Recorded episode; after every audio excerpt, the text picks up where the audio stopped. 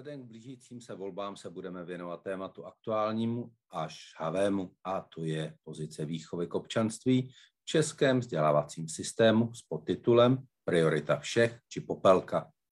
Pozvání přijali Petr Čáp, zástupce Centra občanského vzdělání. Dobrý den.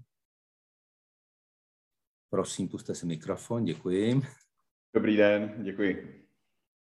Um, Ondřej Lánský, vedoucí katedry občanské výchovy a filozofie z Pedagogické fakulty Univerzity Karlovy v Praze. Dobrý den. Dobrý den a děkuji za pozvání. A v neposlední řadě Petra Slámová, učitelka občanské výchovy a místo předsedkyně Asociace učitelů občanské výchovy a společenských věd. I vám dobrý den. Dobrý den a děkuji za pozvání. Pořadem vás budu provázet já, Luboš Palata, evropský editor deníku.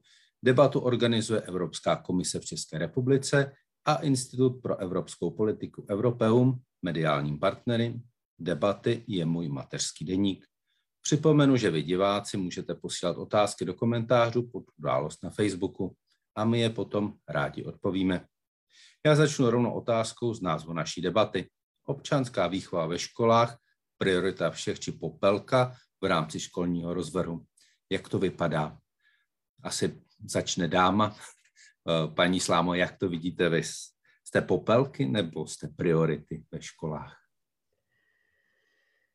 Tak u nás na škole se snažíme nebýt právě tou popelkou, ale nejsem si úplně jistá, eh, jestli to takhle eh, funguje vlastně plošně.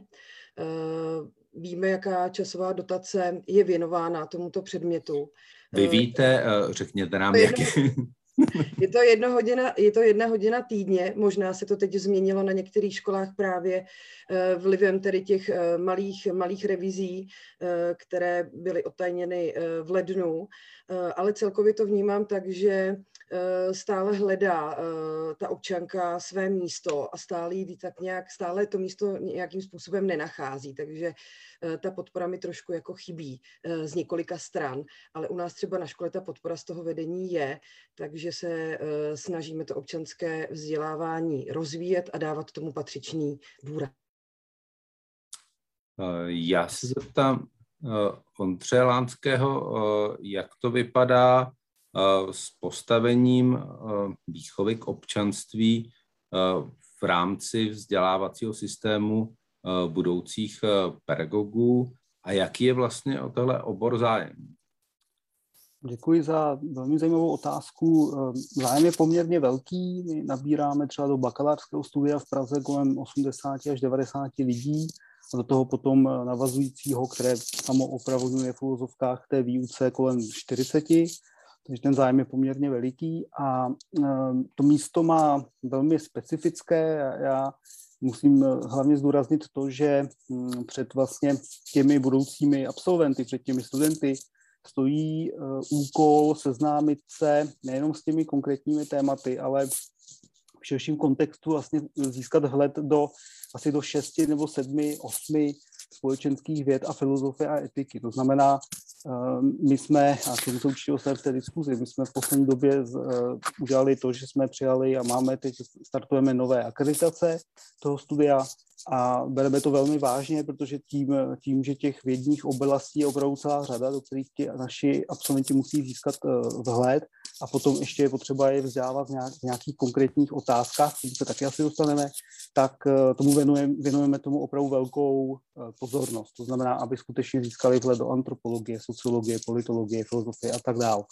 Takže z našeho hlediska já to vnímám tak, že, že to je vlastně velmi zajímavý obor, který poskytuje studujícím, eh, nebo měl by poskytovat a náš cíl to je eh, to, to, to naplnit vhled do toho, do dění současného světa, do klíčových otázek toho, co se ve světě a kolem eh, vlastně lidí, kolem nás děje. A když jde člověk něco takového studovat, může to studovat jako jednooborové studium, nebo jak ještě nutnost si k tomu něco takzvaně přidat? To je dobrá, dobrá Eh, připomínka právě, že se to studuje ve dvojoborech na těch pedagogických fakultách, aspoň těch, které znám a na té, kde působím rozhodně. To znamená, na tom je právě vidět, jak je to ve své podstatě velmi obtížné, protože kromě toho oboru vlastního eh, základy společenských věd lomeno občanská výchova, ty naši studenti ještě mají další obor, dějepis, matematika, já nevím, jazyky a ještě samozřejmě získávají hled do pedagogicko-psychologické přípravy. To znamená, je to opravdu poměrně malý prostor, eh, ve kterém my pak musíme hledat jako, a velmi dobře zacílit konkrétní předměty a tu předmětovou skladbu. A tomu jsme právě věnovali posledních několik eh, měsíců a let, takže myslím, že se nám to povedlo uh, upravit tak, že snad, se, snad dojde k určitému udržení kvality nebo k jejímu zlepšení v této oblasti. Ale je to obtížný, ve skutečnosti je to obtížný obor na vystudování, si myslím. Já bych se chtěl zeptat Petra Čápa, jestli by nám trochu mohl představit svoji organizaci a jak se vlastně dívá na to, jestli to škola, že si to může utáhnout jenom škola občanské vzdělávání. Jo, tak dobrý den ještě jednou všem. Já moc krát děkuji za pozvání a moc krát děkuji zastoupení Evropské komise, že pořádá takovouto debatu. Takovýchto debat eh, nyní je potřeba mnohem více, protože nás čekají vlastně Eh, revize, to znamená, budeme měnit kurikulum národní a proto je potřeba o těchto věcech diskutovat a hovořit. A dovolte mi možná, abych, než odpovím na vaši otázku, eh, pane Palato, jenom abych možná zmínil to, že do této debaty jsem čekal, že bude přizván také ministerstvo školství, někdo ze zástupce, tak abychom mohli o té věci opravdu vést diskuzi a debatovat ale pochopil jsem, že eh, zástupce ministerstva školství ehm, odmítl vlastně se tady toho účastnit a ehm, ani nedelegoval nikoho z jiného vlastně z celé té instituce nebo z přímo řízené organizace, jako je Národní pedagogický institut, což mě vlastně velice mrzí, protože my eh, si samozřejmě o těchto věcech rádi eh, povídáme, ale je potřeba také hovořit s těmi, kdo jsou, kdo jsou za to zodpovědní, za nastavování tohoto systému. A to je samozřejmě ministerstvo školství.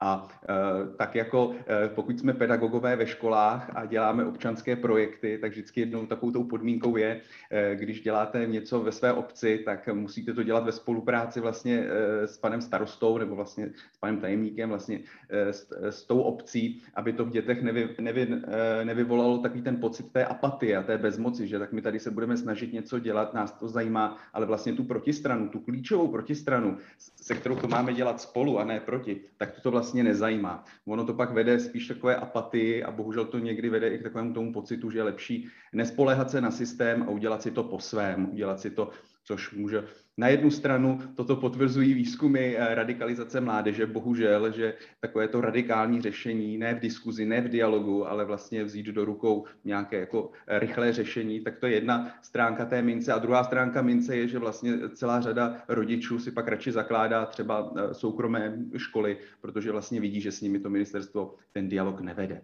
ta protistrana. Tak to jenom dovolte, že mi opravdu mrzí, že tu není ten zástupce. A jenom eh, k vaší otázce. Mně také.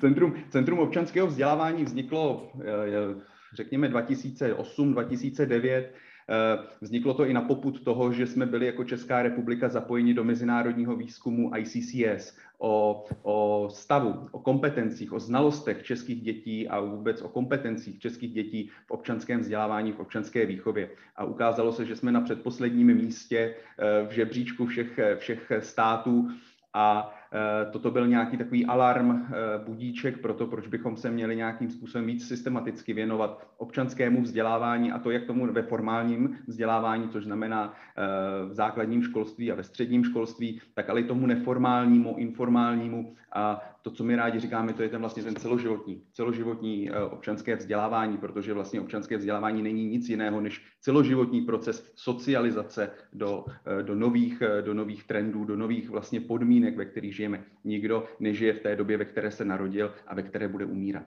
Eh, tak, eh, tak to vzniklo v roce 2008-2009 eh, Centrum občanského vzdělávání a od té doby se podařilo vlastně podpořit celou řadu dalších iniciativ a nyní už tu není jenom Centrum občanského vzdělávání, ale celá plejáda organizací, které se tomu věnují. Možná, jestli bych mohl říct, my, my dlouho, ještě co děláme, my dlouhodobě sledujeme trendy. Trendy, co jsou trendy v rámci občanského vzdělávání, ať už na nadnárodní úrovni, celoevropské diskuze. A snažíme se tyto trendy dostávat zpátky sem do České republiky. Nyní bychom mohli rozhodně zmínit, a to je ta otázka vaše původní, jestli je to ta popelka, tak mohla by, popelka to bude i tehdy, pokud nebude česká občanská výchova sledovat mezinárodní trendy a to, jak se vlastně o tomto oboru nejen dělá pedagogický výzkum v rámci občanského vzdělávání a výchovy pro demokracii, ale také jakým způsobem jaké jsou tendence, trendy, vize, kam se má občanské vzdělávání posouvat a jakým způsobem se má česká škola nebo české neformální vzdělávání a české celoživotní vzdělávání vlastně reagovat na výzvy demokracie a výzvy vlastně hledání budoucnosti lidstva skrze metody a techniky občanského vzdělávání a občanské výchovy. No já bych využil toho a rovnou bych na to navázal, zeptal bych se uh, paní Petry Slámové, proč vlastně vznikla Asociace učitelů občanské výchovy a společenských věd a jestli třeba existuje Asociace učitelů uh, zeměpisu, matematiky nebo něco takového.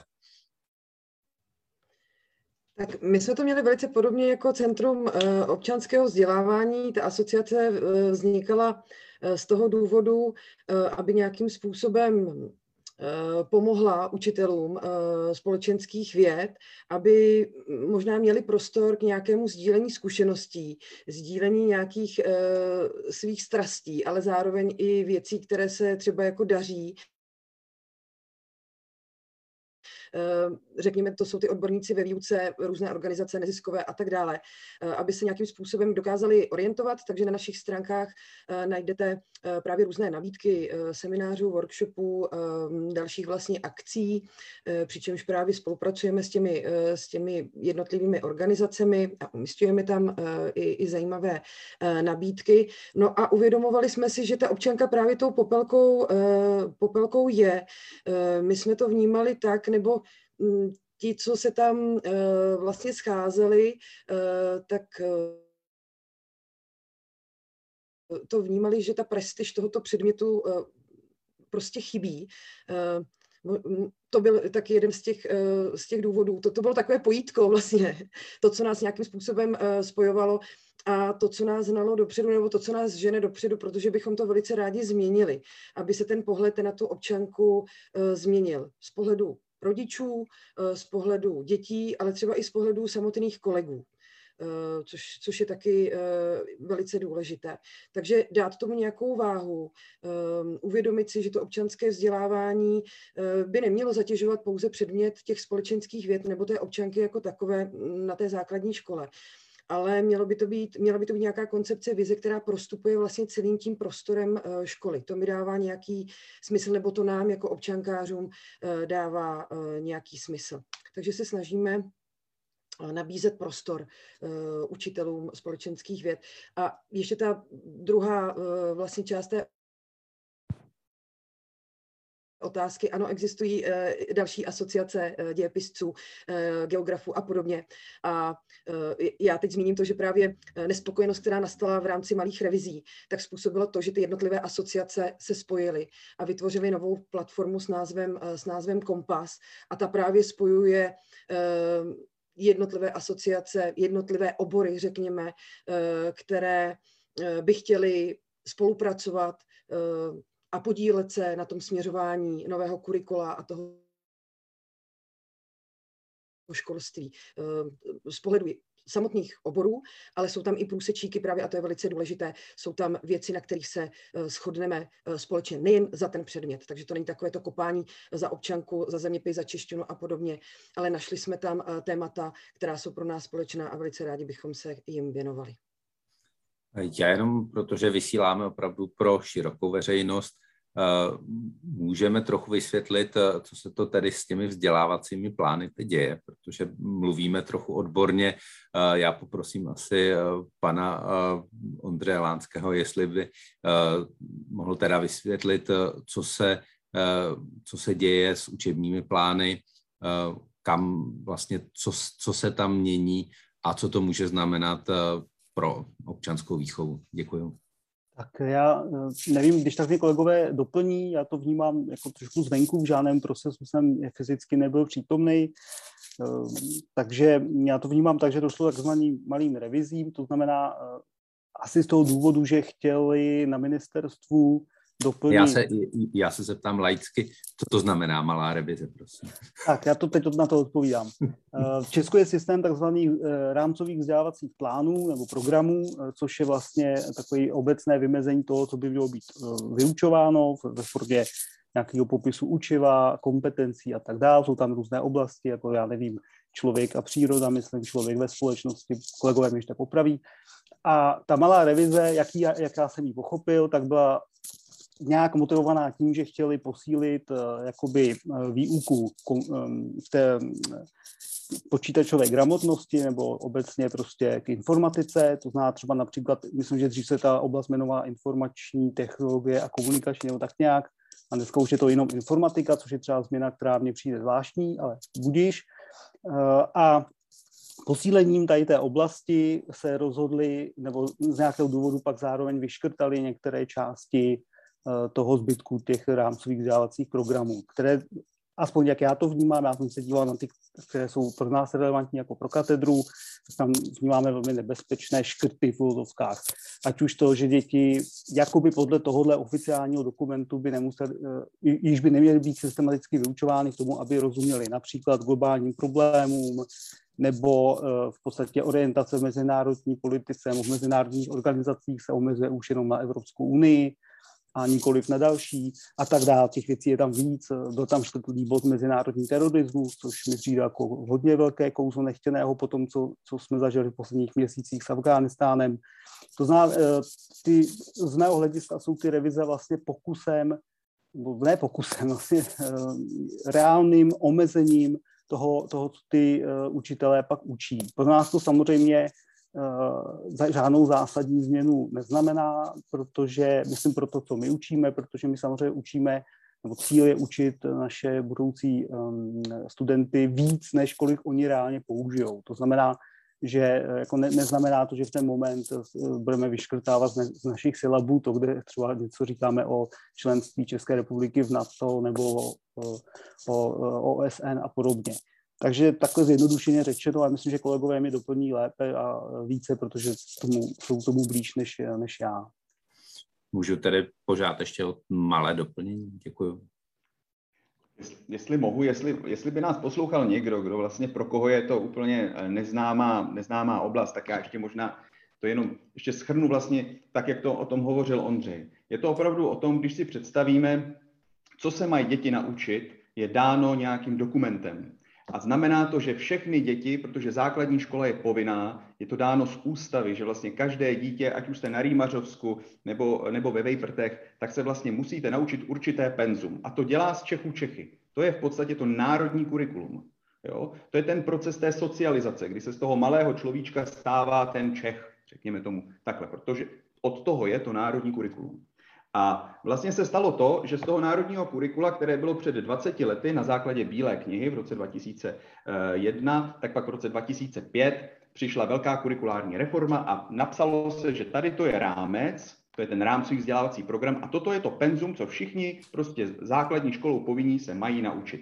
A bylo to poměrně velmi vyvážené a byla to otázka nějakých diskuzí a debat, kolik, kolik se tam dá matematiky, kolik se tam dá češtině, kolik se tam dá hudebky, výtvarky, kolik se tam dá dějepisu, kolik se tam dá výchově ke zdraví, kolik se tam dá občanky. A tady to vyváž, a bylo to poměrně, to, to, to je to koncenzuální, národní kurikulum musí být koncenzuální, protože národní kurikulum je věc veřejná a národní kurikulum je velké politikum. Jinak bude psát národní kurikulum konzervativní politik, jinak by ho psal v podstatě liberál, jinak pravičák, jinak levičák. Ale tady se došlo k nějakému ekvilibriu, a bylo to velice participativní uh, metodou tenkrát. To bylo za pana ministra Eduarda, um, uh, Eduarda Zemana. No a teďka eh, vlastně se stalo to, že bez jakékoliv diskuze, bez jakéhokoliv dialogu přišly ty hodinové škrty, tudíž přišlo, vyškrtaly se hodiny pro jednotlivé ty oblasti, pro jednotlivé ty předměty a s tím se vyškrtaly i určitá témata. Nebyla možnost vést dialog, nějak to integrovat, syntetizovat, tak, aby ty důležité věci nevymazaly. Čistě mechanicky se museli vyškrtat důležitý témata. A já vám řeknu, v době covidu, kdy jsme celá republika byli v lockdownu, kdy pan premiér apeloval na solidaritu mezi občany, na spolupráci, na, na nenásilí, tak řeknu jenom tři témata, která se například vyškrtala bez jakékoliv diskuze. Vyškrtala se solidarita mezi lidmi, Vyškrtala se, že žák ocení spolupráci při řešení problému společného, což je pro mě pilíř demokracie. A vyškrtal se například nenásilné řešení konfliktů. A to znamená, že najednou v žádné ze 4,5 tisíce základních škol v tom základním rám, ten základní rámec, která ta škola má adaptovat, už toto není.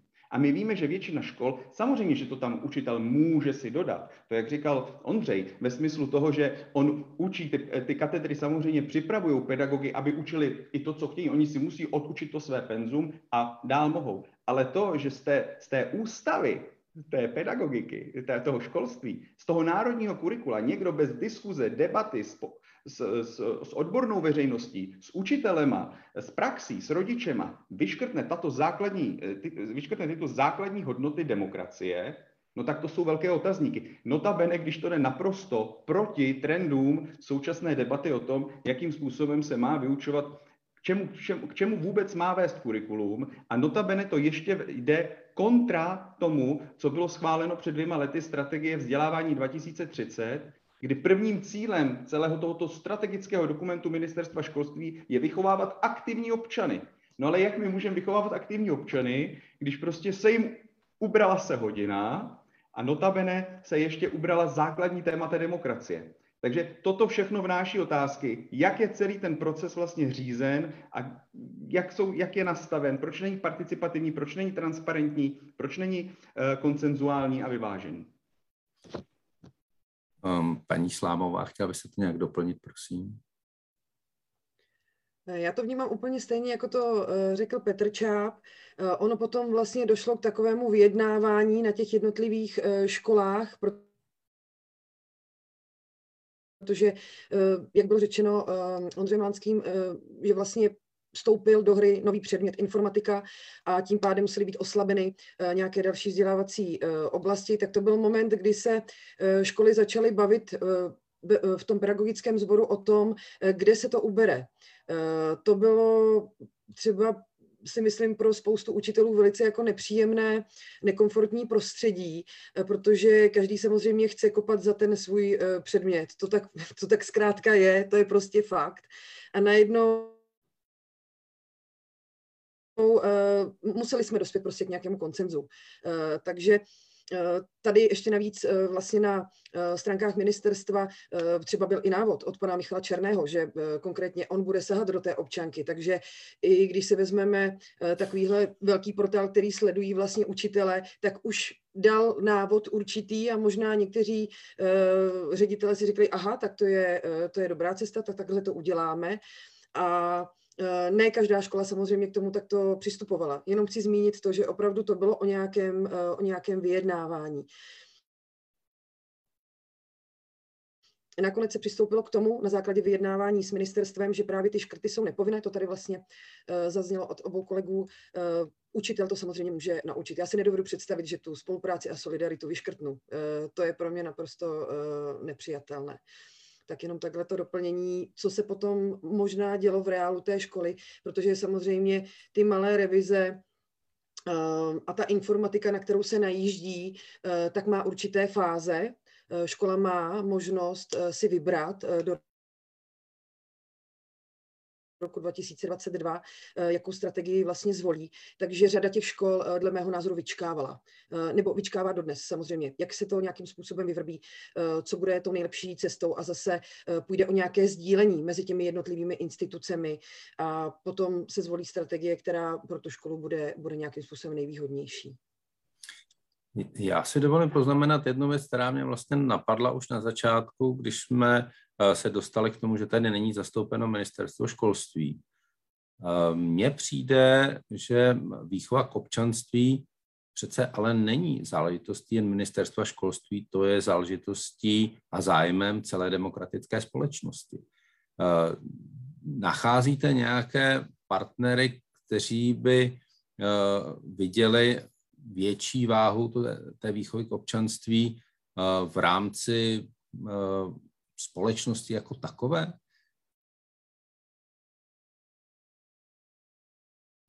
Tak kdo se hlásí? Petr Čáp třeba? Jenom jestli mohu, tak jenom v rychlosti. Právě samozřejmě, že naše, eh, náš systém zprávy, eh, veřej, eh, veřejné zprávy je velice vlastně rozkouskován, že říká se rozkouskován do těch jednotlivých ministerstev, ale tomu se říká pak nějakým způsobem i ten rezortismus. Ale my vlastně můžeme vidět, když sledujeme, když sledujeme strategické dokumenty jednotlivých ministerstev, tak vidíme, že vlastně v každém, to je to, že to je ten duch doby. Jo. V každém klíčovém teďka eh, strategickém dokumentu se hovoří o potřeba integrace, participace, zapojování občanů. Jo? Ať už mluvíme o ministerstvu práce a sociálních věcí, které teďka bude skrze, skrze komunitní aktivity propojovat aktivní zapojování lidí do, do veřejného života na místní samozprávě. Ať už vidíme třeba Ministerstvo pro místní rozvoj, které se přihlásilo k Lipské chartě, která hovoří o tom, jak má vypadat rozvoj obcí a měst, že má, že má podporovat, že, že mají ten bottom-up ze spodu nahoru propojovat lidi, zvát je, integrovat. Takže ono vlastně ministerstvo zemědělství tohle řeší o tématu venkova, jo, ministerstvo životního prostředí. Tudíž my vidíme, že vlastně celá ta, celá ta, uh, celý ten duch doby, bych řekl, vede k tomu, že, že ta demokracie je participativní, ve kterém uh, je teďka tématem a vidí se, že opravdu ten demokratický deficit, který máme, když bychom trvali pouze na zastupitelské demokracii, to je takové to hodit ten hlas a čtyři roky se o nic nestarat, ale ne, buď aktivním občanem, protože vlastně ten systém to potřebuje. Tak my vidíme jednotlivá ministerstva, jednotlivé rezorty, které se tomuhle věnují, mají to ve svých, mají to ve svých eh, dokumentech, ale vlastně se spolehá na to, kdo připraví tu, tu generaci, ať už tu mladou, anebo tu současnou v rámci systému celoživotního vzdělávání, na to, jak se má participovat, proč, jak se má vést dialog, jak se má vést diskuze, proč to máme dělat, jaké jsou toho výhody, jaké jsou tam podmínky. Vlastně připravit se vůbec na ten akt toho občanského té občanské participace, že to není o tom, že přijdu na zastupitelstvo a začnu tam něco křičet a hulákat, jo? Že, to musí, že to je kultivace, jo? to je ta kultivace toho. No a tak se tak vždycky všichni po okou, okem po okou, pokoukávají po tom ministerstvu školství, jestli teda jo, a ono tak jako neví, jestli je to jeho téma a, a v podstatě mi pod, není, takže na vaši otázku, samozřejmě, že to prostupuje celou společností, ale někdo si musí vzít tu vlajku a máme tady kompetenční zákon, který přesně říká, které ministerstvo je za co zodpovědné. A prostě za vzdělávání je zodpovědné ministerstvo školství. A vzdělávání, a máme tady školský zákon, který přímo v paragrafu číslo dvě definuje, co jsou cíle vzdělávání. A cíle vzdělávání je připravit lidi na aktivní život v demokratické společnosti. Prostě je na témata, jako je eh, sociální solidarita, jo toto je ve školském zákoně a za to je zodpovědno ministerstvo školství. Tudíž samozřejmě je to celospolečenská otázka, stejně tak jako veřejné knihovny, které spadají třeba pod ministerstvo kultury, mají celou řadu programů a je to skvělé, ale ten, kdo je tím vlajkonošem, je a musí být ministerstvo školství a tohoto se nesmí zříct. Nesmí se zříct tady toho odkazu, který je mu dán. No a je tím vlajkonošem, nebo opravdu už tu vlajku jako vzalo a zahodilo? Chce to někdo okomentovat, tuto poznámku? A pan Lácký. Děkuji. Já jsem teda chtěl spíš navázat na kolegu mm-hmm. Petra. Na, na, Petra navažte. Uh, protože chtěl bych to úplně s tím souhlasit, mám ještě jako jedno doplnění. Já, když jsem se díval na ty eh, teda revize, to znamená doplnění toho textu k té informatice, neudělal jsem to, co teď řeknu, ale říkal jsem si, že by možná stálo za to změřit, o kolik je ten nový text té informatiky delší, než byl ten starý. A jestli náhodou ten text těch škrtů v té občance potom eh, počtama znaků neodpovídá těm eh, nový, tomu novému z té informatiky. Protože já si to dám trošku legraci, ale nám je to tak působilo, že některé ty škrty, eh, kromě těch zásadních, který ta Petr velmi dobře zmínil, ať už je to třeba ta solidarita, nebo z mého hlediska i to, že se tam škrtlo to, že student má být schopen uh, interpretovat vývoj společnosti na základě srovnání s některými um, kulturními celky, které byly přítomné buď v našem prostoru nebo blízko něho, to znamená nějakými subkulturami a tak dál. Jsou všechno jakoby zdánlivě drobné věci, ale jsou, jsou vlastně nebezpečné ve chvíli, kdy ho dáme pryč, to ty prvky z toho systému. Tak to na mě opravdu působilo tak, že někdo měl zadání prostě pro škrtej 69 znaků nebo 150, nevím, a tak to na mě působí, že někdy je to jako hodně neorganický. To je první poznámka. A druhá, eh, zároveň to, nejsem odborný na informatiku, ale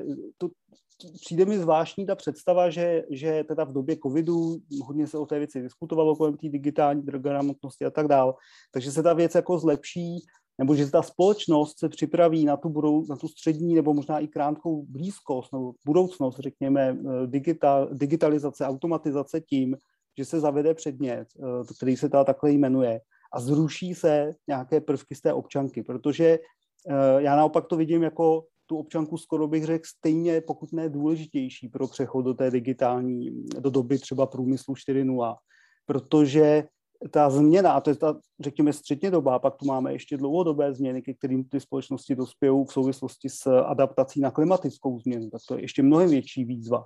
Tak ta len tak doba eh, věc, zvaná digitalizace nebo průmysl 4.0, chcete-li, eh, představuje eh, kromě technické roviny hlavně nápor na vlastně na fungování našich, naší společnosti jako celku, nejenom politického systému, ale i, no, i normativního řádu, zjednodušeně řečeno hodnot představ o tom, co to znamená vlastně celý život být členem společnosti, protože my jsme hodně postavení na tom, že, že tou hlavní, eh, tím hlavním bodem, středobodem toho života je práce, ale jeden z hlavních znaků digitalizace je, že ta práce se uh, proměňuje a i podle jednoho vládního dokumentu z roku 2015, který analyzoval uh, budoucnost digitalizace z tohle hlediska, tak tam konstatují ti odborníci, že pravděpodobně na dvě Eh, na pět zaniklých míst v souvislosti s digitalizací pracovní. Vzniknou pouze dvě. To znamená, že ehm, tohle, tohle jsou všechno věci, na které bychom se měli připravovat a občanská výchova eh, je jedním ze základních nástrojů, který jako společnost máme. A tenhle ten krok, který tady dneska komentujeme, to znamená tu malou revizi, vnímám jako velmi negativní krok eh, a velmi negativní signál z hlediska toho, jestli to je pro vás důležité nebo ne, nebo hlavně z hlediska ministerstva. Protože náš pořad se hodně týká Evropské unie, tak si neodpustím jednu otázku, na kterou, a je to problém, na který narážím v podstatě po každé, když o Evropské unii něco píšu, a to je obrovská neznalost vlastně jakýchkoliv rozhodovacích mechanismů toho vlastně, co Evropská unie obnáší, kam sahá její v úvozovkách moc, kam už nesahá, co je eh, v rukou národních vlád, národních politiků. Tak se chci zeptat eh, paní Slámové, jestli eh, se na Evropskou unii vůbec dostane řada, jestli máte čas a jestli máte místo v osnovách Evropskou unii studentům a žákům vysvětlit. Ten prostor se najde vždycky. Zase to bude záležet na tom uh, pedagogovi. Ono, ať vyberete jakékoliv téma, tak je důležité, aby se v tom sám ten pedagog cítil dobře. Eh, to znamená, když chce učit o migraci a necítí se na to, tak podle mého by se do toho vůbec eh, neměl pouštět a právě povolat někoho, třeba dalšího nějakého odborníka a podobně. Takže pokud se bavíme i o prostoru jako pro to občanské vzdělávání obecně, tak na té škole já to vnímám, že jako může být ten prostor. Jo, dá se určitě nějakým způsobem najít zase za podpory třeba eh, toho vedení kolegů a tak dále já myslím, že právě ten, eh, ten prostor pro tu Evropskou unii eh, tady je. Ty eh, žáci na tom druhém stupni to mají hodně spojené právě s tou největší asi výhodou, to znamená možnost, možnost toho cestování využívání programu Erasmu. To asi školy znají. My sami jsme do toho programu vlastně zapojení velmi rádi ho využíváme. Takže ty děti se dostávají v tom prvotním kontaktu s tou Evropskou unii eh, do kontaktu vlastně v rámci, v rámci tady toho, v rámci cestování. Ale snažíme se jim právě vysvětlovat, že tímhletím eh, to nekončí, eh, nebo možnost vůbec potom vzdělávat se třeba v zahraničí, uplatnit se na trhu práce a tak dále. To je zase jako taková ta, ta provázanost. Ale nemusí, chtěla bych jenom říct, že na to nemusí být ten učitel sám, právě zase, pokud si na to netroufne. To není o tom prostoru, ale o tom, jestli chce a pokud chce, tak si, ten, tak si to prostě najde to téma, eh, nebo si najde nějaké podtéma a doplní to potom eh, něčím jiným. Takže myslím si, že to je velice, eh, velice důležitá věc a neměli bychom se toho nějakým způsobem lehce vzdávat. Ale zároveň je potřeba upozornit i na další vlastně mezinárodní organizace a jak to vůbec funguje, protože si myslím, že třeba v rámci těch eh, teď právě situace kolem Afghánistánu, eh, tak přišly děti s tím tématem třeba vojenských misí. Jo, a na té základní škole úplně nemají to povědomí. To si taky musíme uvědomit, že v tomhle je velký rozdíl, když jste na základní, v rámci základního vzdělávání a středního vzdělávání, tam už očekáváte jinou debatu a tak dále ale jste velmi rád, eh, když přijde někdo s takovýmhle eh, impulzem a eh, pak se rozvine vlastně zajímavá debata a pro toho učitele je to takové hozené laso. A on se ho může, může chopit, anebo nemusí. Ale myslím si, že většina učitelů se, se toho lasa chytne. Děkuji. Já na to ještě navážu a zeptám se uh, pana Lánského, jak uh, to je na pedagogické fakultě. Co se doví budoucí učitele občanky Evropské unie při studiu? Eh, máme to téma eh, jakoby přítomno v několika předmětech explicitně. Eh, to znamená, nevím, jestli mám mluvit o stávajících akreditacích nebo o těch takzvaně nových, která startují za vlastně zítra oficiálně, prostě od dalšího akademického roku, asi za 14 dní obecným znakem těch, eh, té novinky uh, u nás bylo to, že jsme museli trošku zredukovat předměty a máme předměty více kreditové, což je ale dobře, protože je možné jít tam víc do hloubky a že jenom takhle z paměti vím, že to téma se určitě probírá v, v předmětu, který nese název, myslím, globální, globalizace a mezinárodní vztahy, nebo tak nějak. Uh, pak je tam v ekonomii, se o tom kolegyně zmiňuje stoprocentně. Já potom v úvodu do sociologie eh, také hovořím o globalizaci. Takže tam samozřejmě jako není možné eh, věnovat eh, tomu nadproporční prostor, tam se spíš očekává, že ty studující potom se s tím seznámí nad rámec toho svého studia, ale je to samozřejmě plně a stoprocentně zakotveno v, tom, v, tom, v těch silabech a stejně tak jsou zakotveny i ty další organizace. To znamená, to, to třeba je věc, která v těch revizích že zmizela, tam se to vyškrtlo, ty jiné organizace než Evropská unie, ale to, to si myslím, že uh, jakoby samozřejmě my nebudeme nějak jako reflektovat, že bychom to škrtli. Ale je to nebezpečný signál. Ale ano, o Evropské unii já to považuji za jednu z klíčových, eh, jeden z klíčových úkolů, že naší, naší snahu je, aby se to dostalo vlastně do většiny předmětů, aby se o tom v těch předmětech hovořilo. Uh, pak třeba, nevím, když bude zájem, můžu popsat, jakým způsobem nově koncipujeme výuku v navazujícím studiu, kde, kde vlastně máme ty předměty složené úplně jinak, než asi bylo zvykem. Máme vlastně, ty předměty se jmenují člověk eh, a, a společnost, eh, člověk a stát a třetí z nich je filozofie a religionistika. A ty studující jsou tam rovnou v filozofkách trénováni k tomu, aby ta ty poznatky byli schopni aplikovat do učitelské praxe. Takže zase minimálně v jednom, ne v obou těch dvou prvních předmětech se o Evropské unii také spoustu věcí doví a budou nuceni hlavně s tím pracovat. To znamená, jak to předat v té své praxi eh, skrze didaktiku. Já se ještě zeptám eh, pana Petra Čápa, jak z jeho pohledu jde něco udělat s tou eh, velmi slabou znalostí Evropské unie mezi průměrnými Čechy. Děkuji moc. No, Takhle já jenom, já musím zareagovat na jednu věc, která tu zazněla. Jo. Já bych nerad, mhm. aby naši posluchači měli pocit, že to je výstup naší debaty je, jak říkala Petra, že když ten učitel to chce učit, tak on si to prostě, tak on to prostě bude učit. Jo.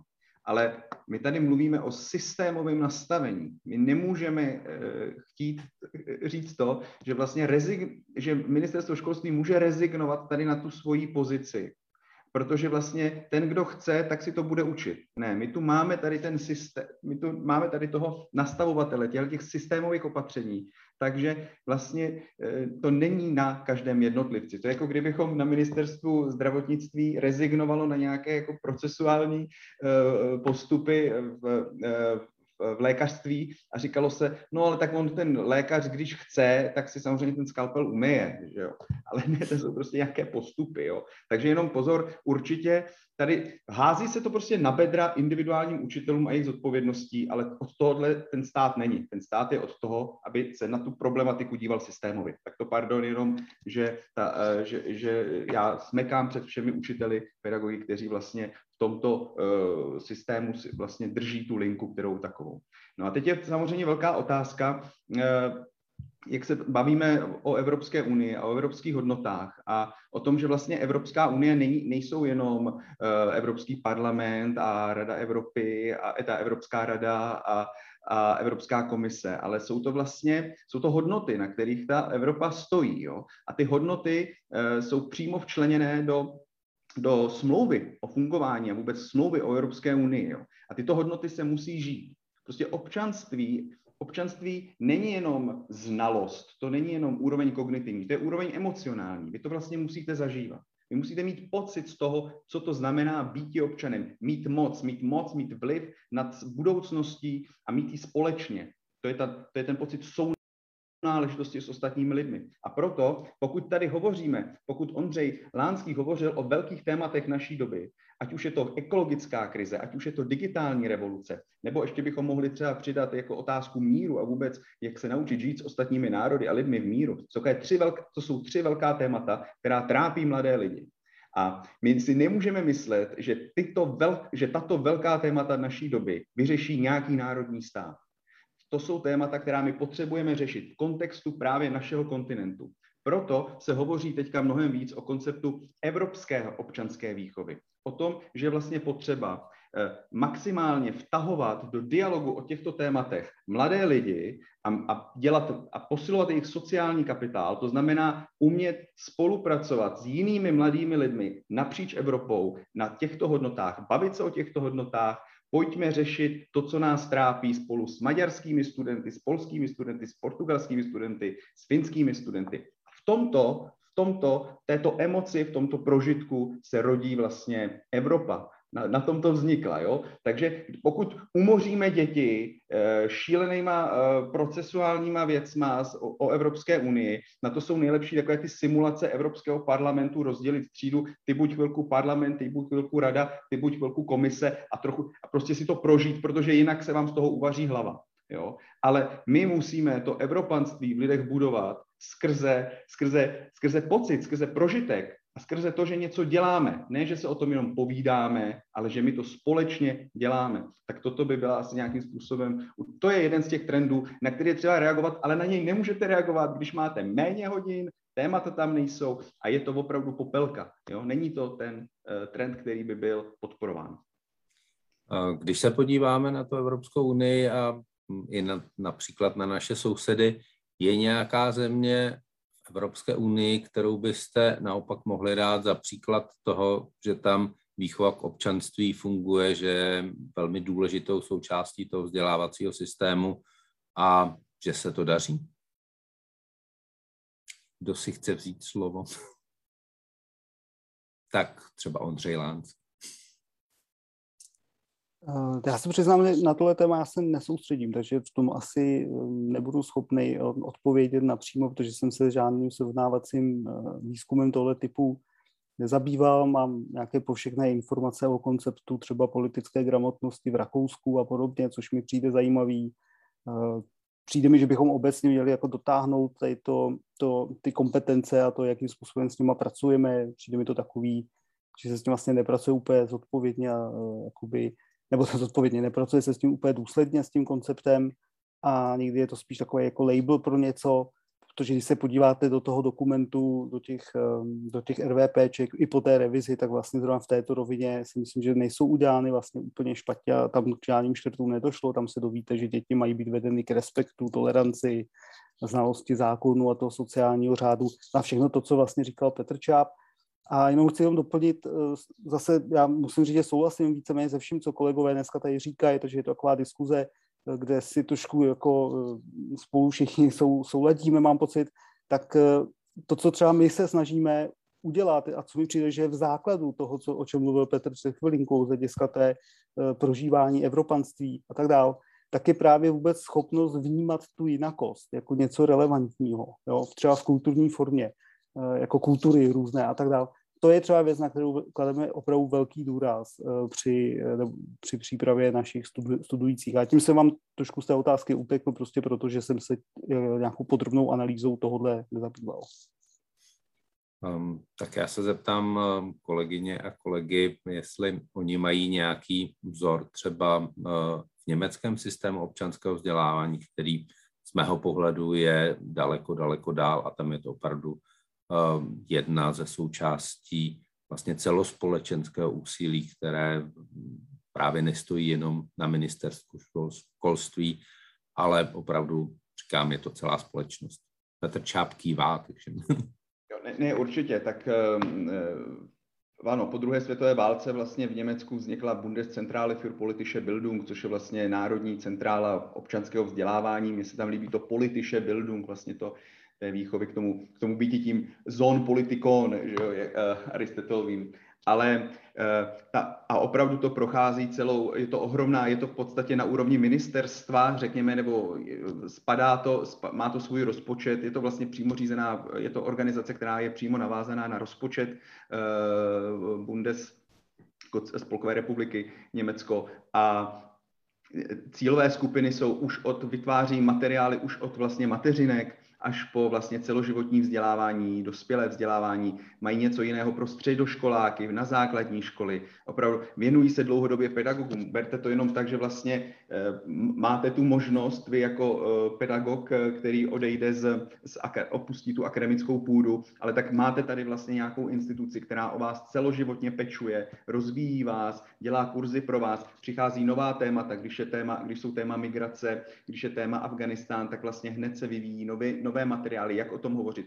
Jedna, jedna, z, jedna z didaktických metod, které si musí vlastně každý učitel občanky teďka osvojit, jsou vlastně třeba práce s kontroverzními tématy. Vlastně žáci přichází do třídy a mají vlastně spousta témat, která nyní jsou, eh, jsou ta kontroverzní témata. Ovšem, jakým způsobem zvládnout třídu 14-letých, eh, 13-letých žáků, kde vlastně máte jak zástupce dělnické strany, tak vlastně zástupce nějaké jiné radikální strany. A teďka se, opravdu se bavíte o, nějaké, o nějakém tématu velice vyhroceném, jako, bylo, jako jsme viděli třeba kolem roku 2015 a e, co se týče migrační krize, tak vy to musíte jako pedagog ustát. Vy pokud nemáte trénink, vy pokud nejste, e, nikdo o vás nepečuje, vy sám se nemůžete postavit před třídu 25-30 žáků a vést tam diskuzi, která je polarizovaná, která je vyhrocená. A proto jsou tady, eh, třeba Německo je v tomhle opravdu velký vzor, protože investuje v podstatě, eh, uvědomuje si, že je to naprosto důležitá, eh, naprosto důležitá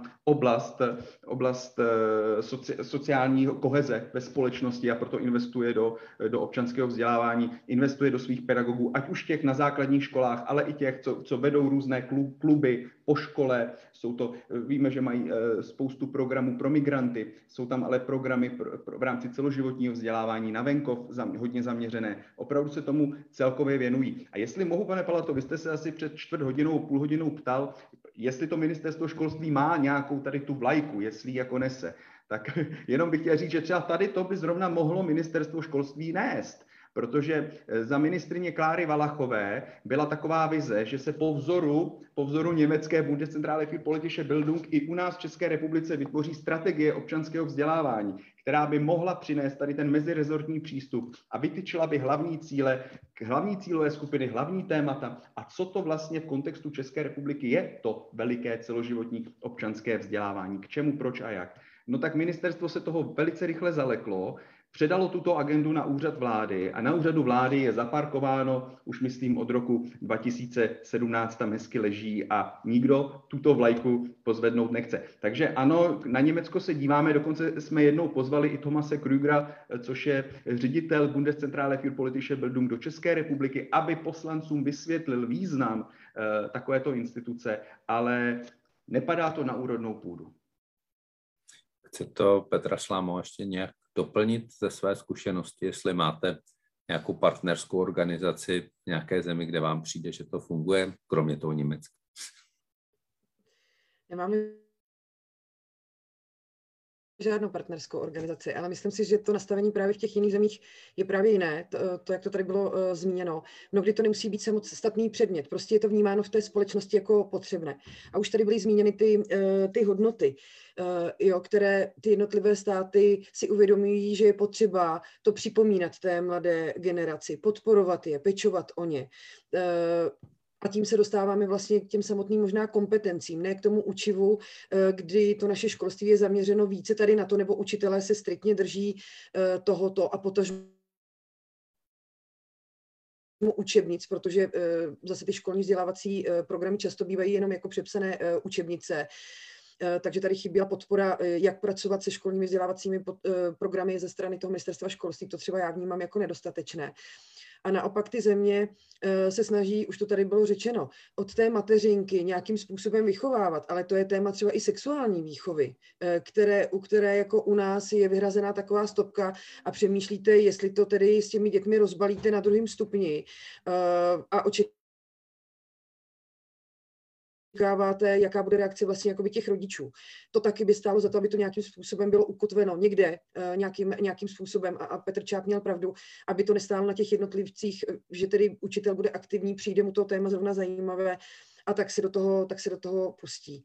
Takže celkově to vnímám, že se podporují spáš, spíše ty soft skills, eh, kompetence a že si ta společnost, nebo ta instituce té školy, ale celkově i ta společnost uvědomuje, že to občanské vzdělávání opravdu prostupuje, eh, prostupuje tou společností, zkrátka a dobře. A nezatěžuje se tím jeden předmět. Takhle někdy to vnímám já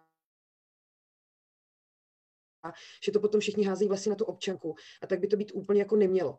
I když je pravdou, eh, že samozřejmě zase eh, co se týká určitých témat, tak učitel eh, společenských věd, který vystuduje ten obor, tak se předpokládá, že prošel právě tou didaktikou a on je kompetentní tady k tomu. Tak to zase nechci znevažovat, že to může dělat jakoby kdokoliv, protože ne všichni v těch jednotlivých předmětech jako dokážou třeba zrovna v té informatice, kde máte i téma bezpečí na internetu. To přeci neznamená, že když to bude ten učitel učit, tak bude umět eh, zvládnout i toto téma. On může být výborný právě na samotnou tu informatiku, eh, ale na hm, propojení vlastně té občanské a digitální kompetence tady může být právě pedagog těch společenských věd. Ale také jsem z toho trochu utekla, takže nesleduju to.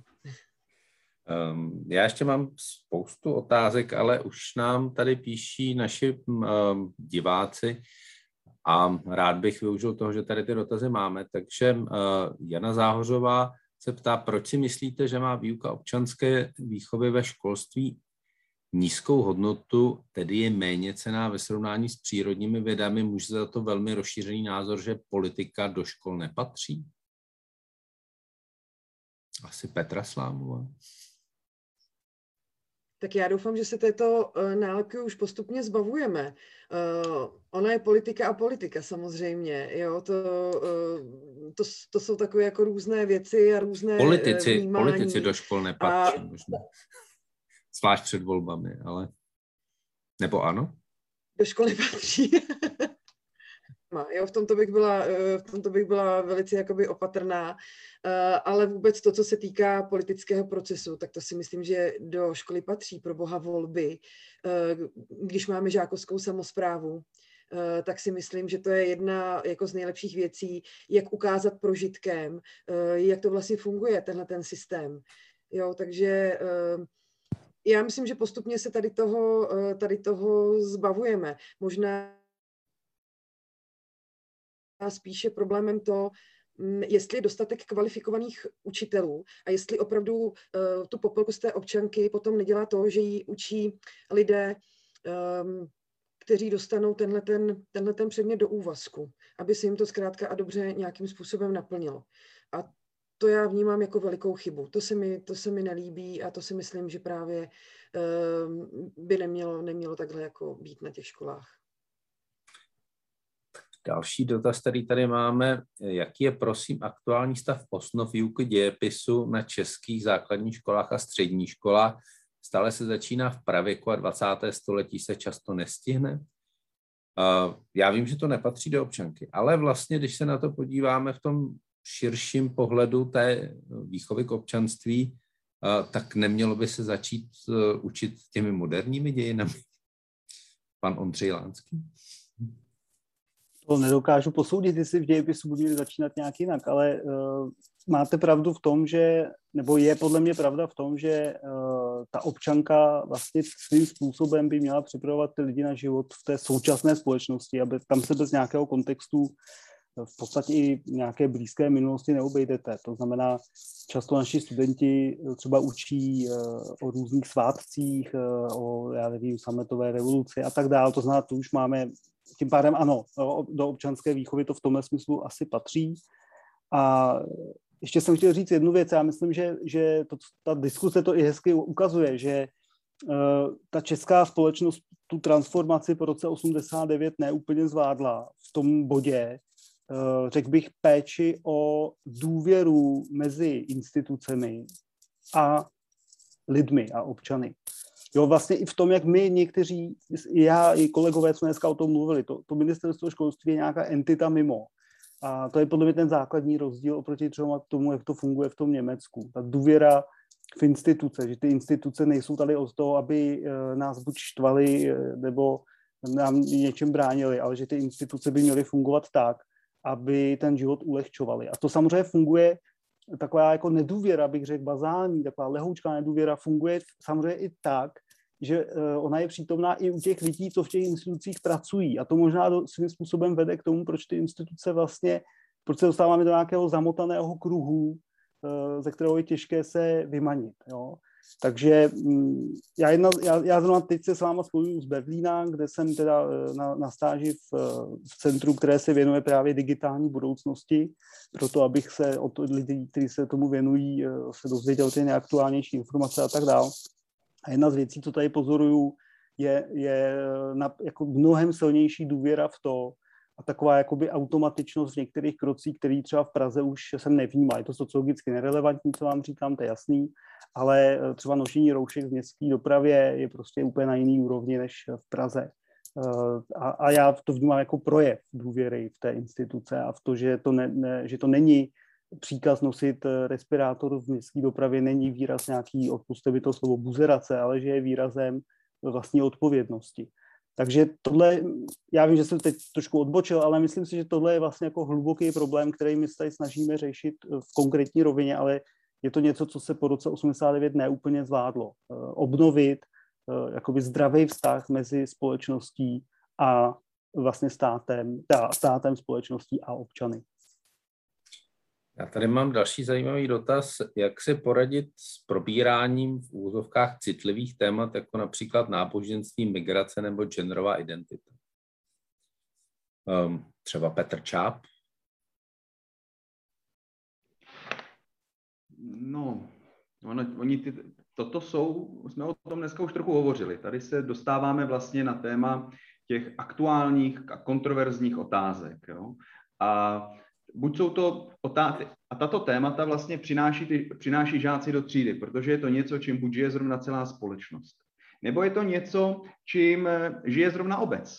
Eh, může to být zrovna téma, které vy jako pedagog cítíte, že, že je na obci aktuální a je kontroverzní, má tendenci polarizovat. A my víme, že žijeme teďka i ve společnosti, která je díky i sociálním médiím je velice polarizovaná a oni to mají tu tendenci vlastně eh, polarizaci ještě jakoby prohlubovat. A mluvili jsme o historii. I sama historie vlastně přináší celou, celou řadu velice kontroverzních témat. Jo? Eh, vy, eh, vy z postavení Mariánského sloupu na, na pražském náměstí tak to, o tom se můžeme krásně vzít to jako téma, eh, do kontroverzní téma do diskuze. Ať už je to náboženství nebo cokoliv jiného. My vždycky říkáme, a je to i v té publikaci, že politika a kontroverzní témata jsou politika, protože my se vlastně politiku využíváme jako nástroj toho, abychom se spolu dohodli, abychom došli nějakému koncenzu nebo nějakému kompromisu, abychom eh, po sobě nestříleli, ale diskutovali a dělali dialog. Každé kontroverzní téma je pro, pedagogika, pro pedagoga možnost jakým způsobem absolutně praktikovat demokracii v praxi, jak si to prožít, jak si to zažít. Jo? A jakým způsobem nastavit ve třídě disku, diskuzi, dialog, jest, jakou roli bude hrát on, jestli, jestli řekne třídě, jaká je jeho pozice v tomto tématu, nebo jestli bude jenom facilitátor debaty, nebo jestli bude hrát roli takzvaného ďáblova advokáta, že vždycky půjde proti tomu názoru a bude testovat na těch žácích, aby se dokázali naslouchat, aby se respektovali, aby dokázali formulovat svoje názory, aby si za těmi názory dokázali stát. Jo. Ale na tohle potřebujete mít čas. Vy, po, vy tohle nemůžete dělat se třídou, když, na ní vla, když ani nevíte, jak se ty lidi skoro jmenujou, protože máte jenom jednu hodinu v sedmičce. Jo? A kdo se s nima o tomhle bude bavit? V jakém jiném předmětu na tohle máte čas? Jo? Proto je tak důležité, protože nakonec stejně z té školy vyjde občan, prvovolič, volič, který vlastně tohle jsou tak důležité, esenciální vlastně kompetence, na které je potřeba čas, na které je potřeba zkušenost a didaktické postupy. Já tady mám ještě pokračování té otázky, co dělat jako v situaci, kdy ty učitelé uh, řeknou, že se o tom nebudou bavit. Uh, dneska nemůžete říct, najděte si to, protože najít si něco na internetu, tam můžete najít opravdu úplně všechno. A uh, lze aspoň, aby učitel mohl říct, tak uh, tyhle informace jsou relevantní. Jak to řešíte vy, paní Slámová? No to je zrovna téma, které je velmi důležité, eh, vlastně ově, jako schopnost ověřovat informace. Už tady zazněla jako téma těch médií a podobně. To je jedna z nejdůležitějších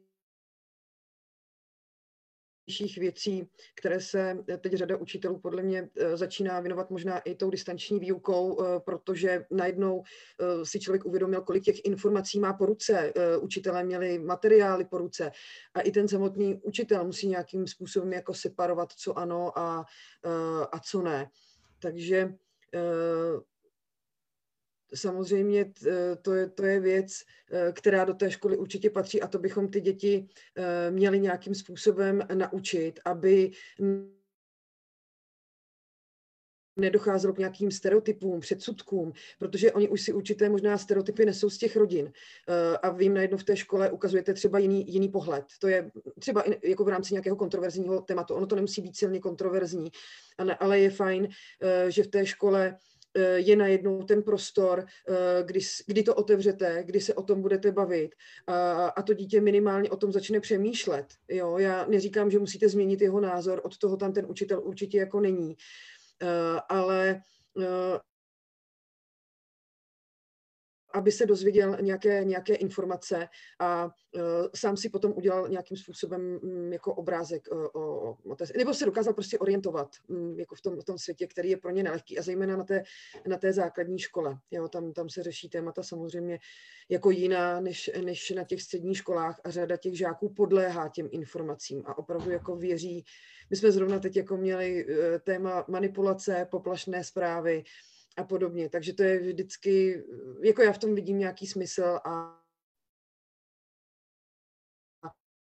a má to pro mě, má to pro mě nějaký, nějaký efekt. A co jste třeba za, za poplačnou zprávu řešili při té vaší hodině poslední nebo při těch Eh, my jsme tam měli nějakou zprávu, eh, která eh, byl to vlastně takový výcud z e-mailu, kde došlo k nějakému vosímu bodnutí a ta žena dávala teda radu, která už se jí několikrát osvědčila, výborná rada, kdy vezmete prostě bahno a dáte si to na tu ránu. Jo, vytáhnete nejdříve ještě to žihadlo a pak si tam plácnete na to prostě hroudu hlíny a vlastně neoteče to, nezanítí se to, okamžitě se to zatáhne a tak dále. Takže uh, pak jsme vlastně zkoumali i tu rétoriku, uh, kterou tam ten člověk uh, vlastně používá. Já jsem češtinářka, takže mi se to vždycky takhle jako hodí, že to nějakým způsobem, způsobem zkombinuju. Ale pravdou je, že když se dostanete právě do té největší diskuze a kdy si říkáme třeba i nějaké Eh, opravdu absurdní příklady a najednou je vtáhnete do toho tématu, tak ono zazvoní a, a končí se. Takže a jsme zpět u té časové dotace a těžko navazujete za týden, jo, oživujete nějakým způsobem, resuscitujete eh, to téma naprosto jako zbytečně. Super by bylo, kdybyste mohl vlastně pokračovat, protože ta občanka eh, z velké části je o nějaké diskuzi, o tom, aby tam měl každý prostor se vyjádřit, argumentovat, respektovat ty druhé a podobně. Takže tak to byla naše poplašná zpráva o vosách. Ehm, já teda pak se zeptám, jak to teda vlastně je, jestli opravdu tu hlínu používat, ale máme tady další dotaz. Ehm, Eh, ve vaší debatě se operuje slovy hodnoty demokracie, aniž by byl pro všechny státy EU i jejich obyvatele, včetně učitelů, význam těchto slov stejný. Je názor eh, našeho diváka.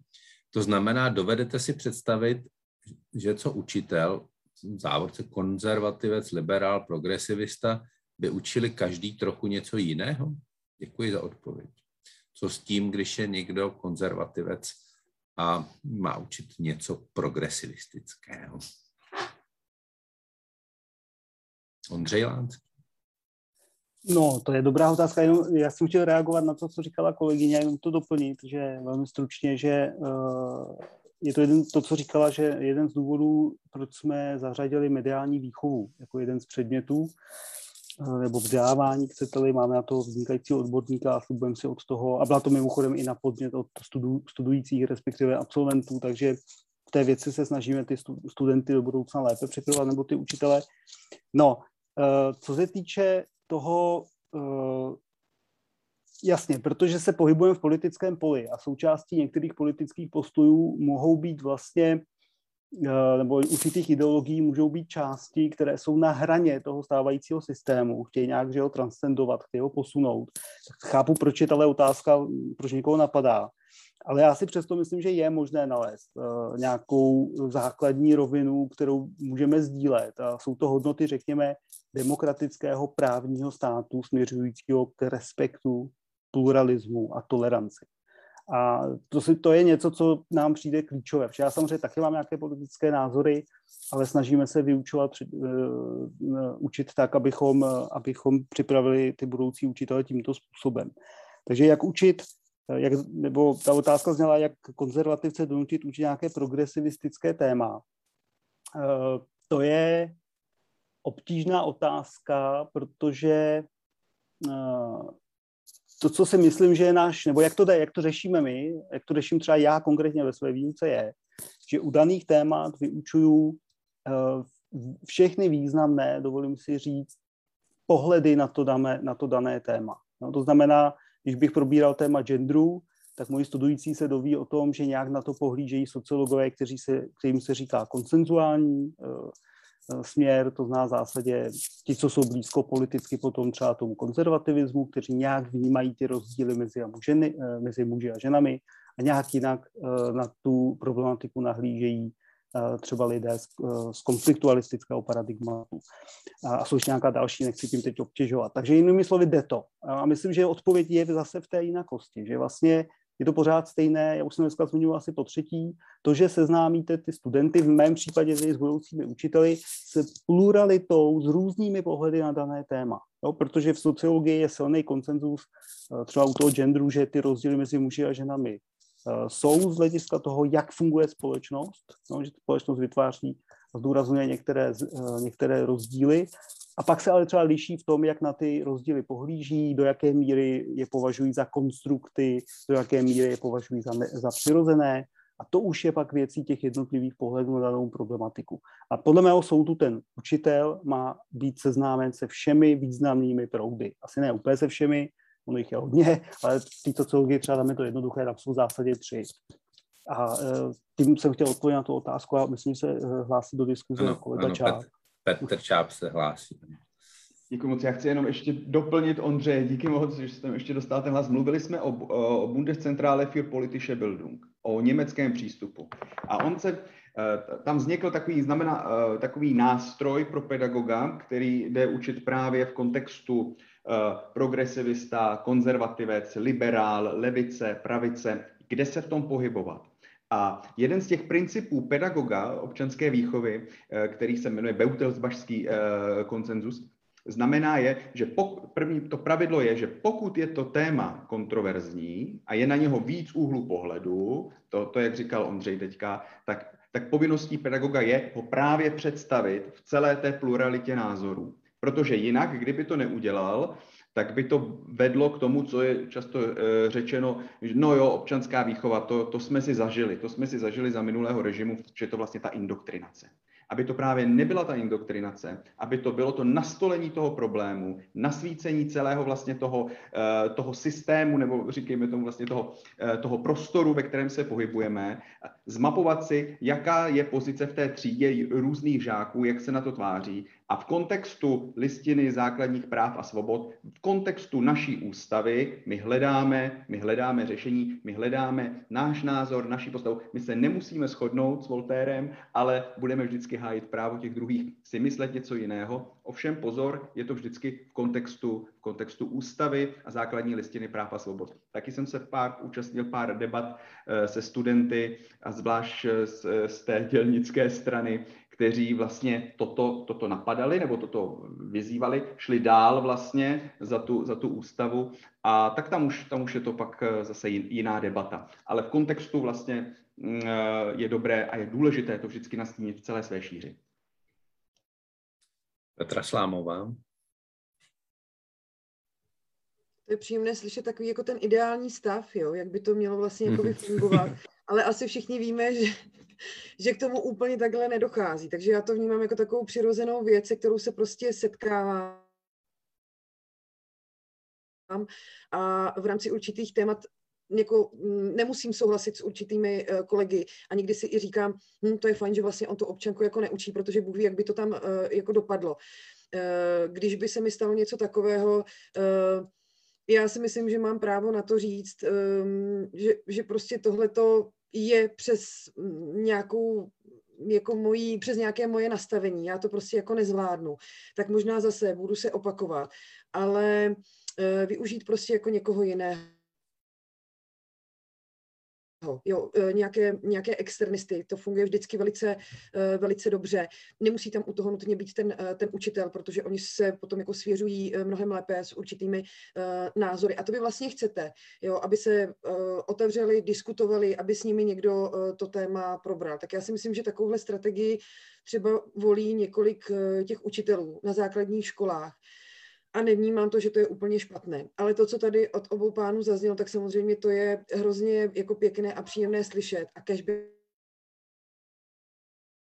bychom se dostali k tomuto stavu, to by bylo, to by bylo je tady jeden velmi zajímavý dotaz. Měla by se vedle občanské výuky posílit například i výuka v finanční gramotnosti? Vzhledem k tomu, kolik máme exekucí v této zemi, tak jako nepochybně ano ale měla by se posílit uh, občance? Nebo kam, kam byste zařadili finanční gramotnost? Já to vnímám jako velice důležité téma, protože pokud se budeme bavit o tom, eh, jaký žák by vlastně měl vycházet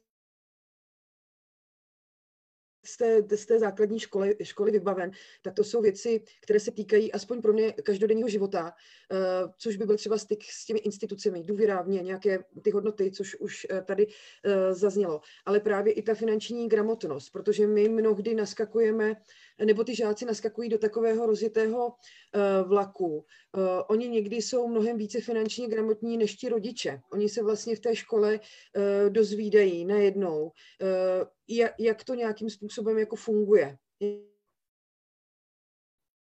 Jo, my si my mluvíme právě o těch rizicích a tak dále. Takže to já považuji taky jedno, jako jedno z důležitých témat. A opět si myslím, že záleží na tom učiteli, kolik eh, času tomu bude eh, chtít nějakým způsobem jako věnovat. Jo, tím nechci říct, jako budu šidit tohle, ale pořád je tam nějaká plejáda témat a mm, jako já ucítím, eh, že zrovna mm, se nacházím v tomhletom městě, v tomhletom prostředí, jo, máme právě tady nějakou korelaci s tím, že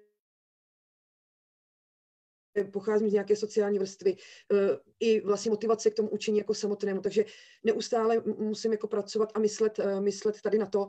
A eh, pokud tam mám, mm, dejme tomu takovéhle složení třídy, tak to téma je důležité a, a, a budu, se tomu, budu se tomu věnovat. To ale neznamená, že když budu učit na prestižním gymnáziu, takže to nějakým způsobem jako ošulím a že to pro ně přeci není důležité.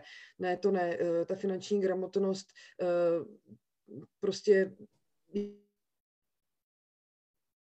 je úplně jedno, jestli to na stupni toho základního vzdělávání nebo toho, toho středního vzdělávání. Ale mnohdy se na těch základkách právě setkáváme s tím, že narážíme na, na ten stereotyp z toho, z toho rodinného prostředí a um, to prozření vlastně těch žáků právě je až uh, na tom v té dané, třeba v té dané hodině.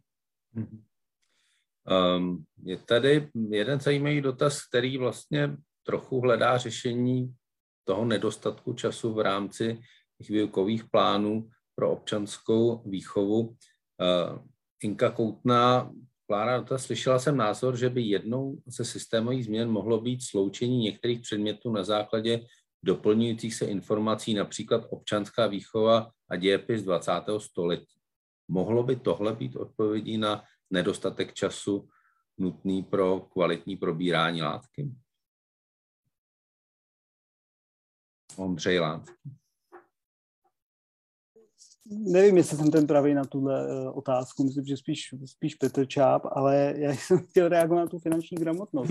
Já se omlouvám, já se vždycky hlásím. Jo, tak to se omlouvám, že... Ne, ne, ne, no to je, ta technika to vám to úplně neposkytuje. Moje chyba, pardon. Ne, ne, ne, ne, to je tou technikou spíš. Finanční gramotnost zase je to věc, kterou třeba v našem eh, kurikulu najdete, věnovali jsme se tomu a mám pocit, že v poslední dekádě plus minus se tomu vlastně, to bylo nějak podporovaný Eh, z hlediska ministerstva a tak dále, jako důležitý téma, ale já s tím přiznám se, a teď jako osobní pohled, mám trošku problém s celou tou koncepcí finanční gramotnosti, pokud se vyučuje tak, jak na mě někdy působí, že, by, že, že se vyučovat může. A to je s výrazným akcentací vlastně, jako že to je ten individuální problém, nebo možná rodinný problém. A jakoby přijde mi, že v mnoha těch dokumentech, který jsem k tomu viděl, se potlačuje takový ten rozměr celé té problematiky exekucí a chudoby, který je prostě sociologický a společenský a systémový. Takže to je třeba věc, která mě by přišla, že by se v té finanční gramotnosti mohla posunout, aby, aby opravdu tam nedocházelo k nějakým uh, představám těch, studují, eh, těch žáků, že to je nějaká jejich, jako jejich vlastně problém, že, že padli uh, do exekuce skoro desetina populace v České, on asi 8% má exekuci, to je opravdu jako obrovský číslo. No a teď k té otázce na propojení dějepisu s občankou, tak uh, asi... Moderních myslím, dějin s občankou. Uh, jak říkám, já, já si to nemyslím, že to je vůbec, že to je třeba, tak, tak jak to vidím já ze svého pohledu z, z té univerzity, kde, kde ten pohled je samozřejmě odtažitý trošku, Uh, protože mi přijde, že v té občance jsou ty prvky, kde musíte se dotýkat těch současných dějin nebo moderních dějin, chcete-li, prostě přítomný inherentně, jako automaticky. Nelze se tomu jako vyhnout. Uh, když vysvětlujete fungování politického systému, tak se nutně musíte dotknout, dotknout historické roviny a tak dále. Takže za mě to, nevím, jestli je to řešení, spíš je řešením prostě ty hodiny neubírat, úplně jednoduše, jo, protože tady kolega řekl několikrát, tak já se k tomu přihlašu, eh, to je jako nebezpečný trend eh, velmi. Si jednou za hodinu, hodinu týdně nelze skoro nic stihnout, si myslím. Já už asi hodinu přemýšlím o jedné otázce a tak už ji položím, když tady máme ještě nějaký, nějaké dotazy eh, diváků. Jak to vlastně bylo v čase těch koronavirových uzávěr a toho, eh, té distanční výuky byla výuka občanky, paní Slámová? Protože všechno se škrtalo. Jako všichni byli nadšení, že se to seškrtalo, že se učilo jenom nějaký ten jako základ, tak byla v něm občanka? Tak hlavně my jsme se snažili řídit podle doporučení tedy ministerstva eh, školství. A eh, z toho nám nakonec vyplynulo po debatě samozřejmě jako s kolegy a s vedením, eh, že ta občanka nějakým způsobem eh, na čas ustoupí eh, těm důležitým předmětům nebo těm hlavním předmětům, řekněme i měřitelným, protože to jsou ty testovací předměty čeština, matika, jazyky a podobně, to víme všichni v souvislosti s nějakými jednotnými přijímacími zkouškami. Nicméně jsme vnímali, že je to potřeba. Určitě jsme se toho nechtěli tak lehce vzdát. Takže jsme to řešili různými projekty, že jsme zadávali vlastně žákům a spíš jsme eh, vypisovali třeba z kolegyní konzultace odpolední, eh, kde jsme řešili určité jako věci a bylo to třeba na půl hodinky. Eh, nebyla to tedy klasická, protože ono se to hrozně těžko dělá nějaký jako výklad, to určitě ne. A v té občance vůbec jako nějaká ta frontální výuka není vůbec, není vůbec ideální. Takže my jsme se snažili možná v těch dětech vzbudit nějaký zájem, nahodit nějaké téma, které by je zajímalo a takhle s tím, takhle s tím pracovat. Takže vím, že já jsem eh, nakonec měla jednu hodinu týdně, tuším, v tom ročníku a kolegyně to nechávala jednou za 14 dní. Takže hmm. takhle to vypadalo eh, na naší škole. Máme tady další dotaz, který je vlastně reakcí už na jednu z našich odpovědí. Ty se hlásil. Um, aha, pardon. Předtím se hlásil Petr Čáp, ale já jenom jsem chtěl říct, že máme podobný pocit. Uh, dneska jsem se o tom bavil s kolegy, kteří jsou, mají za úkol jakoby praxe a takové věci, tak právě během covidu bylo poměrně těžké naše studenty dostat na praxe na občanku. Bylo to mhm. jako obtížnější než jindy. Ono je i tak obtížný, protože těch hodin je málo. Takže před takže z toho vyvozujem, že asi trošku uh, dostala na frak, když to řeknu lidově. Um, tak, tě, ještě Petra Slámová a potom Petr Čáp. Já jsem si vlastně uvědomila, že v době distanční výuky jsem vedla eh, praxi studentky na občanskou, na občanskou výchovu, takže se to dalo skloubit. My jsme fakultní škola vlastně pro Liberec a teď mě to napadlo, když Eh, když tady bylo zmíněno vlastně i to vysokoškolské vzdělání. Takže eh, a myslím že, si, že studentka byla výborná, namotivovaná, eh, moc příjemná a skvěle jsme se domluvili, takže to bylo fajn. Já, já jsem vůbec nechtěl vytvořit dojem, že jsme nikoho nedostali na praxi, to ne, ale bylo to trošku těžší než standardně. tak a teď už Petr Čáp. Děkuji moc. Já, já, já se přiznám, uh, COVID uh, z praxe jde mimo mě. Já bych hrozně chtěl, ještě, ještě jestli můžu, odpovědět uh, k té předešlé otázce, té paní, uh, která se dotazovala na propojení dějepisu a občanky. A protože jsme na půdě zastoupení Evropské komise, a jsme, tak já chci jenom říct, že za A, celý rámcový vzdělávací program je zcela volný podstatě, v podstatě, pokud si chce škola vytvořit úplně jiné předměty, může si je vytvořit. Jo? E, to, že pořád to držíme, ty obory, tak je to možná tím, kdo co vystudoval, jak jsme zaběhli, e, nějaká naše kontinuita historie. Ale pokud by jsou jenom očekávané výstupy a jak vy si vytvoříte své předměty na té škole, můžou vzniknout úplně nové předměty. A některé školy, spíš ty alternativnější, to tak mají. Ale co chci říct, že propojení občanky a dějepisu je v ten, pokud se bavíme třeba o Evropě a o myšlence evropanství, tak to je naprosto klíčové téma. Klíčové téma, na které můžete úplně ukázat na těch boj versus spolupráce. Jo? Kde se rodilo evropanství? Na jakých, na jakých místech? Na jakých místech se rodil vztah Evropy k islámu? Bitva u Vídně, král Soběsky, který přiběhl. Proč přijel kníže Soběsky? Jak by to řešilo se teď? Jo?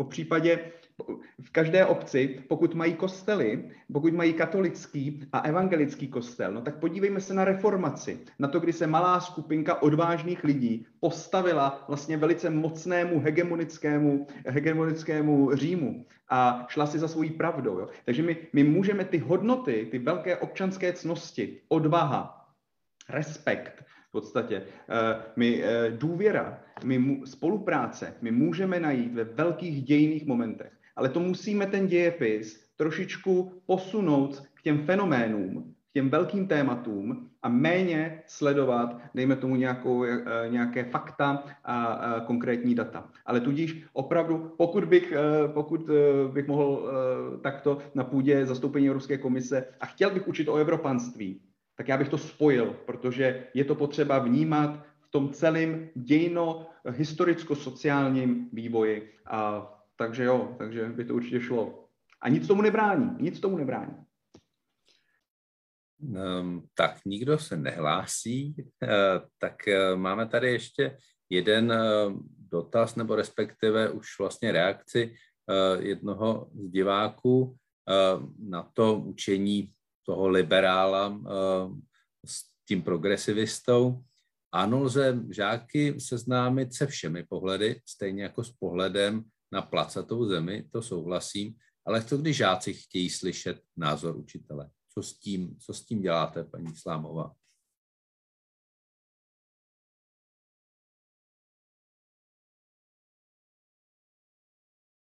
Um, Petra Slámová, poprosím mikrofon, ano. Já to asi pořád vnímám tak, že by tam měla být zachována nějaká nestranost. Jo? Ona se tady, ono, vyloženě se tady nabízí téma třeba těch voleb, politických stran a podobně. To je i pro žáky základní školy velice jako přitažlivé. Mají touhu zjistit, jaké máte preference, eh, k jakému tomu spektru se prostě jako přibližujete. Eh, já se přiznám, že mi to občas jde jako obtížně, myslím si, že jsem taková jako hodně čitelná, eh, nicméně neprozrazuji. Eh, pořád se snažím uchovávat, hm, jak říkám, určitou jako nestranost, nějakou neutralitu, spíše hovořit o tom jako co jim je blízké. Takže hm, rozebrat ty, hm, ty politické programy, trošku se o tom pobavit, aby tomu jako porozuměli, věděli, co vlastně za hodnoty vyznává ta politická strana, na čem vlastně stojí, co je jejich cílem a podobně. A spíše to přihazuju samozřejmě na ně, aby oni se v tomto smyslu vyjádřili a já se snažím upozadovat. Se blížíme ke konci, ale já se zeptám ještě na jednu věc, která je velmi aktuální a to byly studentské volby, které proběhly na opravdu velkém množství škol. Jak se na tehle projekt díváte a může eh, tu výchovu k občanství posunout někam dál? Petr Čá? Já ten projekt vlastně, eh, co dělá jeden svět na školách, dlouhodobě sleduji. Je to, myslím, úžasný právě způsob, jakým eh, jak stématizovat uh, to politische Bildung, tu, tu, tu, tu politickou osvětu, podívat se v podstatě na to. Může to být vyvrcholení celého školního roku, kdy my v podstatě se bavíme o politice, protože politika je nyní všude kolem nás, jsou volby, je volební rok a uh, zvlášť pro, pro prvovoliče to musí, může být hrozně důležité, protože jsou, mohou být na těch středních školách samozřejmě studenti, kterým je eh, čistě 18 let, jdou poprvé volit a je opravdu důležité, aby měli možnost se popoví, si o tom popovídat. Co znamená, jestli jsem konzervativní, co znamená, jestli jsem liberální, co znamená, jestli jsem levicový, co znamená, jestli jsem pravicový. Co, co jsou tyhle ty termíny a kde jsem v tom já? A, a, ať, ať už se vlastně na té škole dělají různé kompasy, eh, analyzují se volební programy, diskutuje se, eh, studenti diskutují. Já se ani nebra, vidím moc si pozvat politiky vlastně do té, do té hodiny, ale připravit se na ně, podívat se, kdo bude toho politika konfrontovat z konzervativních líní, kdo ho bude konfrontovat z liberálních líní, kdo z levicových, kdo z pravicových a pak si to zanalizovat, reflektovat to, co jsme slyšeli, obstál, neobstál, tak toto je nádherná možnost, to je to momentum, ten rok, eh, volební rok, to je to momentum, kdy je celá ta společnost tím protchnutá, politici jsou nabrýfovaní, jsou ochotní se bavit, eh, mají své programy aspoň trochu nastudované, a takže já to hrozně podporuji a úžasné, co Karel Strachota a jeho tým dělá v dlouhodobě. A u, u Petry Slámové byly studentské volby? My jsme základní škola, takže nikoliv, takže nikoliv. Ale uh, taky to vnímám jako, že to je perfektní, uh, perfektní myšlenka. Uh, setkání se vlastně s tou možností participace, jo, což by zase nemělo to slovo participace uvíznout jenom u těch voleb, ale rozvíjet to samozřejmě na těch středních školách i dál. Eh, ale bylo to tady řečeno. Vychází ty žáci z instituce, měli by být eh, občany. Toto je opět ten prožitek. Nic jim nedá víc, než když jim budete prostě teoreticky vykládat, jaký ten systém tady je. Takže takže vy sice nevolíte ve studentských volbách, ale volba školní samozprávy je důležitou součástí občanky. Ano, snažíme se vlastně o takovou simulaci právě eh, těch voleb. My to máme od třetího do devátého eh, ročníku. A dříve to bylo lehčí v tom, že třeba měli ten průkaz ve formě žákovské knížky, jakmile jsme přišli na elektronickou podobu, Aha. Eh, tak se nám to trošku stížilo vymyslet vlastně... A ty volební podvody? nějaké, jako, nějaké identifikace. Mm-hmm. Dobře. Pardon, teď se, teď se mi to... Teď se mi to... Uh, uh, ano, zrovna ten internet tam trochu uh, zháproval, jestli se nějak potýkáte s volebními podvody během do školní samozprávy. To ještě ne. ne, ne, ne, tam jsme se nedostali ještě. Všechno probíhá podle regulí. Dobře. My už jsme se dostali na konec našeho času, byla to krásná hodinka a půl. Já moc krát děkuji našim účastníkům, Petru Čápovi, zástupci Centra občanského vzdělání, díky moc a někdy na viděnou. Moc krát děkuji za pozvání. Ondřeji Lánskému, vedoucímu katedry občanské výchovy a filozofie z Pedagogické fakulty Univerzity Karlovy. Děkuji moc, že jste přišel do našeho pořadu. Taky moc děkuji za pozvání a taky jsem moc rád a myslím, že je důležité takové debaty pořádat a děkuji za to. Zdravíme do Berlína, ještě hezký večer. A v neposlední řadě paní Petře Slámové, učitelce občanské výchovy a místo předsedkyni Asociace učitelů občanské výchovy a společenských věd. Děkuji moc za účast v našem pořadu.